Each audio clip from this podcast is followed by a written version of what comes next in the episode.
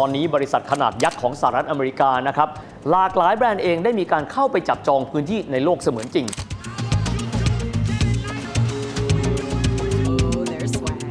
แล้วบ้านเราล่ะครับ มีความพร้อมมากน้อยขนาดไหน หากอยากจะให้ Metaverse นั้นเป็นสิ่งที่เรียกว่า growth engine หรือกลจักรผลักดันเศรษฐกิจของบ้านเราตัวใหม่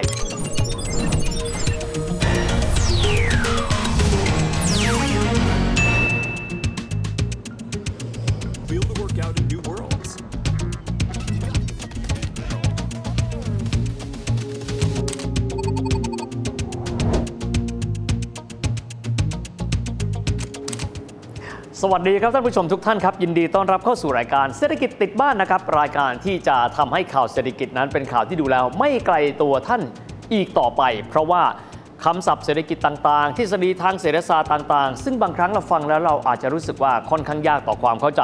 วันนี้เราจะมาอธิบายให้ท่านฟังแบบง่าย ๆ กันด้วยนะครับ และวันนี้รายการเศรษฐกิจติดบ้านของเราจะพาทุกท่านไปยังอนาคตครับ ตอนนี้ถ้าว่าหันไปที่ไหนแล้วพูดถึงบอกว่าเศรษฐกิจแห่งอนาคตคืออะไร ต้องได้ยินคำคำหนึ่งอยู่เสมอเลยครับ นั่นก็คือคำว่า Metaverse ครับ ในวันนี้เราจะมาคุยนะครับว่า Metaverse นั้นคืออะไร มันเป็นสิ่งที่จะเป็นโอกาสทางเศรษฐกิจให้กับโลกทั้งใบ รวมถึงเศรษฐกิจไทยได้มากน้อยขนาดไหน องค์ประกอบของเขามีอะไรกันบ้าง และสำคัญมาก ๆ เลย เราสังคมไทยเราก็ต้องหันมามองครับ ถ้าหากว่ามันจะกลายเป็นกลจักรทางเศรษฐกิจตัวใหม่แล้ว บ้านเราล่ะครับ มีความพร้อมขนาดไหนในการที่จะเดินหน้า และเก็บเกี่ยวโอกาสจากโลกของ Metaverse กันด้วย แต่อันดับแรกเลยครับคำว่า Metaverse หลายท่านบอกว่าระยะหลังได้ยินบ่อยๆ มันเกิดมาจากอะไรกันบ้างคำตอบง่ายนิดเดียวครับ เพราะว่าเจ้าพ่อ Facebook หรือว่ามาร์คซักเกอร์เบิร์กนะครับได้มีการเปลี่ยนชื่อบริษัทของตัวเขาเองนะครับจากเดิมที่มีชื่อว่าบริษัท Facebook เปลี่ยนขึ้นมาเป็นชื่อบริษัท Meta หลายท่านก็ถามถามว่า Meta มันคืออะไร มันก็คือย่อมาจากคำว่า Metaverse ครับ เพราะว่าเขามีความเชื่อมั่นว่าโลกใบนี้จะเดินหน้าเข้าสู่สังคม Metaverse คำถามต่อไปครับว่าคำว่า Metaverse นั้นมันคืออะไร ท่านลองจินตนาการดูว่าในโลกปัจจุบันนี้ตั้งแต่ที่มีการแพร่ระบาดโควิด เราทำหลายสิ่งหลายอย่างครับ โดยที่เรานั้นมิได้จำเป็นที่จะต้องเอากายภาพของเรานั้นเข้าไปอยู่ในที่นั้น เช่น การที่เราพูดคุยสัมมนากันนะครับ การที่เราเข้าไปดูนิทรรศการที่ก็เรียกกันว่าเสมือนจริง สิ่งเหล่านี้แหละครับจะถูกพัฒนาไปอีกขั้นหนึ่ง และกลายเป็นโลกเมตาเวิร์สดังนั้นคำว่าเมตาเวิร์สครับนิยามของเขาก็คือว่าโลกที่เสมือนจริง แต่ทีนี้โลกที่จะเสมือนจริงที่จะเกิดขึ้น แล้วเหมือนกับชีวิตของเราทุกสิ่งทุกอย่างนั้นเกิดขึ้นได้ เช่น เราสามารถรู้สึกว่าเราไปดูคอนเสิร์ตได้ เราสามารถที่จะเข้าไปนะครับมีปฏิสัมพันธ์ในโลกของการมีนิทรรศการได้ เหมือนกับเราเข้าไปอยู่จริง ๆ มันจำเป็นต้องมีการใช้อุปกรณ์ต่างๆนะครับ เช่นแว่นตา VR AR แบบนี้เป็นต้น แล้วโลกแบบนี้ มันจะมีค่าจริงหรือไม่ มันเกินจริงหรือเปล่านะครับ ในส่วนนี้เลยอยากต้องอธิบายแบบนี้ ใครก็ตามที่อาจจะคิดว่าโลกเมตาเวิร์สนั้นมันไกลตัว ท่านลองจินตนาการไปครับ ประมาณสัก 20 กว่าปี ถ้ามีคนบอกท่านว่าทุกคนจะต้องเข้าสู่โลกแห่งอินเทอร์เน็ต วันหนึ่งเราจะมีการซื้อขายของในอินเทอร์เน็ต ย้อนกลับไปสัก 20 ปีนะฮะ ท่านจะพูดว่า คนนี้คงฝันเฟื่องไปแล้ว สติเฟื่องหรือเปล่า แต่ท้ายที่สุดเราต้องยอมรับนะครับว่าวันนี้ หลายสิ่งหลายอย่างเลยที่เราคิดว่ามันเป็นไปไม่ได้ เช่น การช้อปปิ้งออนไลน์ก็ดี การที่เราจะทำธุรกรรมออนไลน์ก็ดี เกิดขึ้นได้เพราะว่าอินเทอร์เน็ต ทีนี้มาดูกันบ้างนะครับว่าคำว่า Metaverse นี้เนี่ยองค์ประกอบของเขาประกอบไปด้วยอะไรกันบ้างนะครับสำหรับตัว Metaverse เองก็คงจะเหมือนกับโลก ซึ่งมีความเกี่ยวข้องกันกับโลกไซเบอร์ โลกอินเทอร์เน็ต พื้นฐานเลยครับจำเป็นที่จะต้องมีโครงสร้างพื้นฐานกันก่อน ไม่ว่าจะเป็นเรื่องของคลื่นความถี่ก็ดี ม่ว่าจะเป็นเรื่องของ Cloud Computing หลายท่านถาม เอ๊ะ Cloud Computing แปลว่าอะไร จากเดิมเราเคยเก็บข้อมูลเอาไว้นะครับในกล่องซึ่งเป็นที่เก็บข้อมูล แต่ในยุคปัจจุบันครับ เราสามารถที่จะเอาข้อมูลของเรานั้น เข้าไปใส่เอาไว้ที่เขาเปรียบเทียบกันว่าใส่เอาไว้เหมือนใส่เอาไว้ในก้อนเมฆแต่นอกเหนือไปจากนี้ครับจำเป็นต้องมีอุปกรณ์ครับ เชื่อมต่อระหว่างตัวเรากับโลกแห่งจินตนาการเหล่านั้น จนกระทั่งเราสามารถที่จะเข้าไป และมีปฏิสัมพันธ์กับโลกเสมือนแบบนั้นได้อย่างเต็มที่ อีกส่วนหนึ่งสำคัญไม่แพ้กันครับ และคนไทยน่าจะเก่ง คือเรื่องของตัวคอนเทนต์เนื้อหาก็ดี เรื่องของซอฟต์แวร์ และสิ่งต่างๆ ที่จะเป็นองค์ประกอบเพิ่มเติมขึ้นมาทำให้โลกที่ว่าเสมือนจริงนั้น ประกอบไปด้วยองค์ประกอบที่ครบถ้วนเหมือนกันกับเราอยู่ในโลกแห่งกายภาพกันด้วย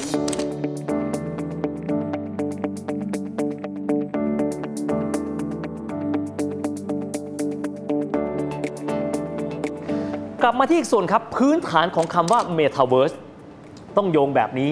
ต้องโยงว่า Metaverse นั้นมีความเกี่ยวข้องกับโลกของเว็บ เราเคยได้ยินใช่ไหมครับ World Wide Web บอกว่าโลกแห่งอนาคตของ Metaverse ต้องมีเว็บ 3.0 เราลองกลับมาไล่เรียงกันอีกครั้งหนึ่ง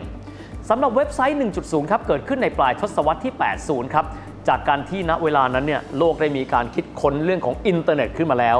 ชื่อก่อนหน้านั้นในช่วงที่เขาเป็นระบบการสื่อสารของทางกองทัพสหรัฐ กับระบบการสื่อสารภายในมหาวิทยาลัยบางมหาวิทยาลัยเขาเรียกกันว่า ARPANET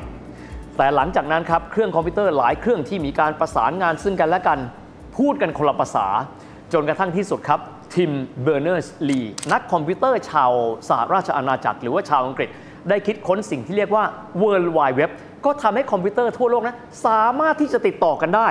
แต่จำได้ไหมครับ มองย้อนกลับไป 20 กว่าปีที่แล้ว การที่คอมพิวเตอร์จะติดต่อกันได้ เขาติดต่อผ่านอะไรครับ เสียบโมเด็มกรึ๊ดเขาเรียก Web Web 1.0 ประมาณ 2,548 ครับ เราสามารถใช้อินเทอร์เน็ต เราสามารถโหลดแอปพลิเคชันได้ บนอุปกรณ์ต่างๆ ของเรา แบบที่ไม่จำเป็นต้องมีการมีอุปกรณ์ที่มีสายอีกต่อไป เช่น เราสามารถโหลดแอปพลิเคชันต่างๆ เราสามารถที่จะดูเว็บไซต์ต่างๆ เข้าสู่แอปพลิเคชันต่างๆ ได้ ผ่านโครงข่ายของโทรศัพท์มือถือก็ดี อุปกรณ์ไร้สาย และนี่แหละครับ ที่เขาเรียกกันว่าเว็บ 2.0 เรื่องของ Facebook ก็ดี Instagram Twitter Line Alibaba นะครับแอปพลิเคชัน Grab ก็ดี สิ่งต่างๆเหล่านี้แหละครับ มันก็คือแพลตฟอร์ม ในการที่ทำให้คนต่างๆ นั้นสามารถที่จะติดต่อมีปฏิสัมพันธ์ซึ่งกันและกัน ในยุคเว็บ 2.0 กันได้ แต่ ไม่ได้มีความหมายว่ามันจะไม่มีรูโหว่นะครับ เพราะสิ่งที่เกิดขึ้นก็คือเรื่องของการรั่วไหลไปของข้อมูลส่วนบุคคลนั่นเอง ดังนั้นนี่คือโลกยุคของ 2.0 ต่อมาครับ เมื่อได้มีความตระหนักนะครับว่าเรายังสามารถที่จะพัฒนาต่อไปได้อีก ก็เกิดเว็บ 3.0 เว็บ 3.0 ตัวนี้แหละครับจะเป็นเว็บที่ พึ่งพาเรื่องของแพลตฟอร์มนั้น หรือว่าตัวกลางที่จะทำให้เราติดต่อสื่อสารกันได้ น้อยลงครับ ถามว่ามันมาจากอะไร เพราะเทคโนโลยีซึ่งเราพูดกันไปค่อนข้างจะหลายครั้ง นั่นก็คือเทคโนโลยีที่เราเรียกกันว่าบล็อกเชนสิ่งเหล่านี้ครับจะทำให้คนแต่ละคนนั้นสามารถที่จะควบคุมข้อมูลของเราได้ และตัดสินใจว่าเราจะมีการแบ่งข้อมูลเหล่านี้ให้กับใคร ดังนั้นจะกลายเป็นระบบโครงข่ายที่ไร้ตัวกลาง หรือที่เขาเรียกกันว่า decentralized web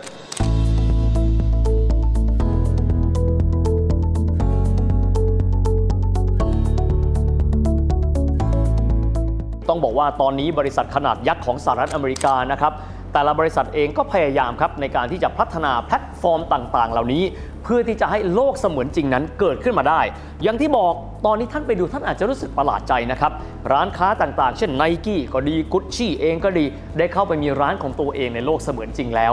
หลากหลายแบรนด์เองได้มีการเข้าไปจับจองพื้นที่ในโลกเสมือนจริง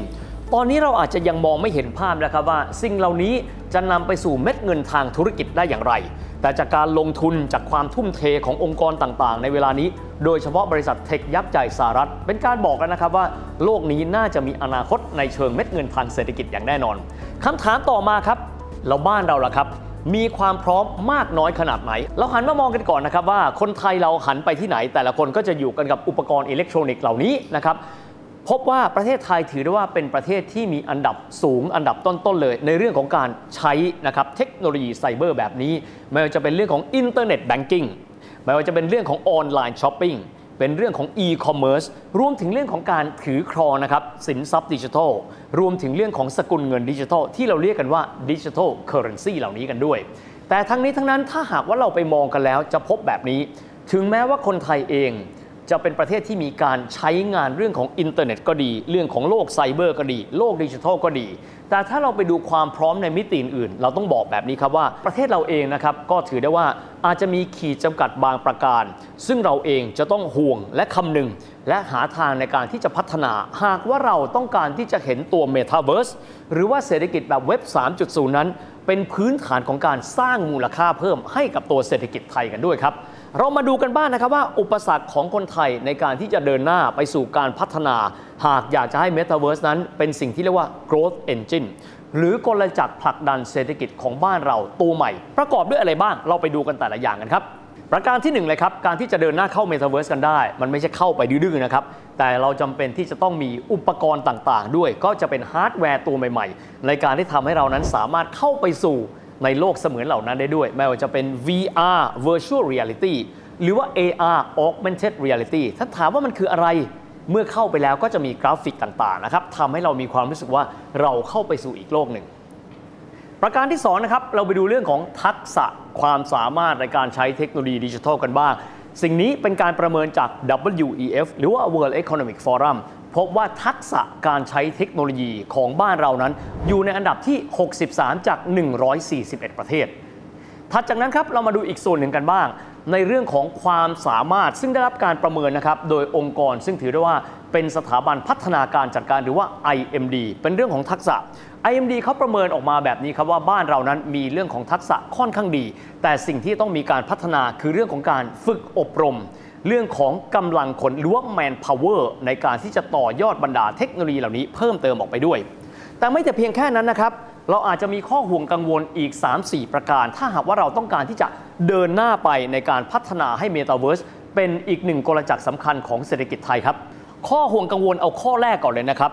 หากว่าทุกคนสามารถที่จะเข้าไปมีโอกาสใหม่ๆ ใน Metaverse กันได้ สิ่งที่ต้องระวังมาก ๆ เลยนะครับ ก็คือเรื่องของ Cyber Security หรือว่าความปลอดภัยของการใช้เทคโนโลยีดิจิทัล เพราะว่าเราแต่ละคนเองก็จะมีข้อมูลซึ่งเป็นส่วนตัว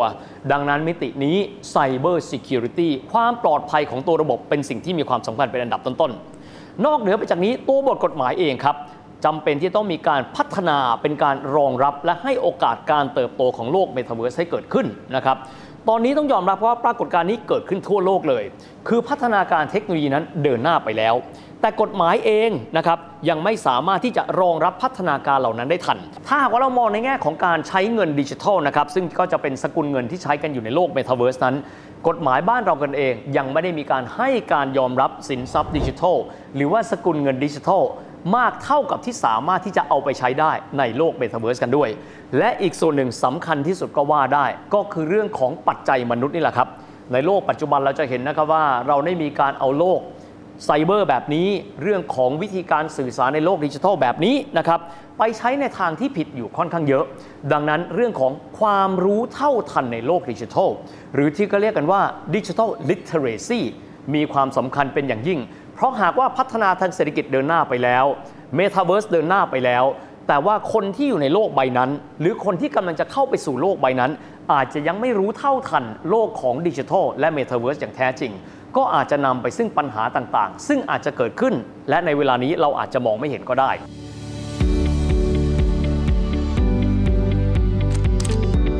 ดังนั้นโดยสรุปรวมนะครับ ต้องบอกแบบนี้ว่า Metaverse เองน่าจะเป็นกลจักรในการพัฒนาเศรษฐกิจ ไม่ใช่แต่เพียงของบ้านเรา แต่ว่าทั้งโลกใบนี้ ไทยเองก็จะต้องเริ่มใส่ใจแล้วนะครับว่าหากว่าเราต้องการที่จะใช้ Metaverse นั้น เป็นเครื่องจักรในการต่อยอดทางเศรษฐกิจดิจิทัลของเราแล้ว เราจะต้องทำอะไรกันบ้าง แต่ขณะเดียวกันหากว่ามีความเสี่ยงในมุมใด ก็จะต้องร่วมกันคิด ร่วมกันตระหนักแล้วนะครับว่าพลเมืองไซเบอร์ที่ในอนาคตจะเป็นส่วนหนึ่งของ Metaverse นั้น เราจะต้องมีการปรับตัวอย่างไรบ้าง และทั้งหมดนี้นะครับก็คือรายการเศรษฐกิจติดบ้านนะครับ หวังเป็นอย่างยิ่งนะครับว่ารายการของเราจะทำให้ประเด็นทางเศรษฐกิจ ซึ่งในปัจจุบันต้องบอกว่ารวมไปเรื่องของประเด็นเทคโนโลยีด้วยเนี่ยนะฮะมีความสำคัญอย่างไร และสามารถทำให้ทุกท่านเข้าใจศัพท์ต่าง ๆ เหล่านี้ได้ง่ายขึ้น เพื่อที่เวลาท่านติดตามข่าวเศรษฐกิจ จะได้รู้สึกว่ามันไม่ยากอีกต่อไป เพราะข่าวเศรษฐกิจไม่ใช่เรื่องที่ไกลตัวเลยนะครับสำหรับวันนี้เวลาหมดลงแล้ว พบกันใหม่โอกาสหน้า สวัสดีครับ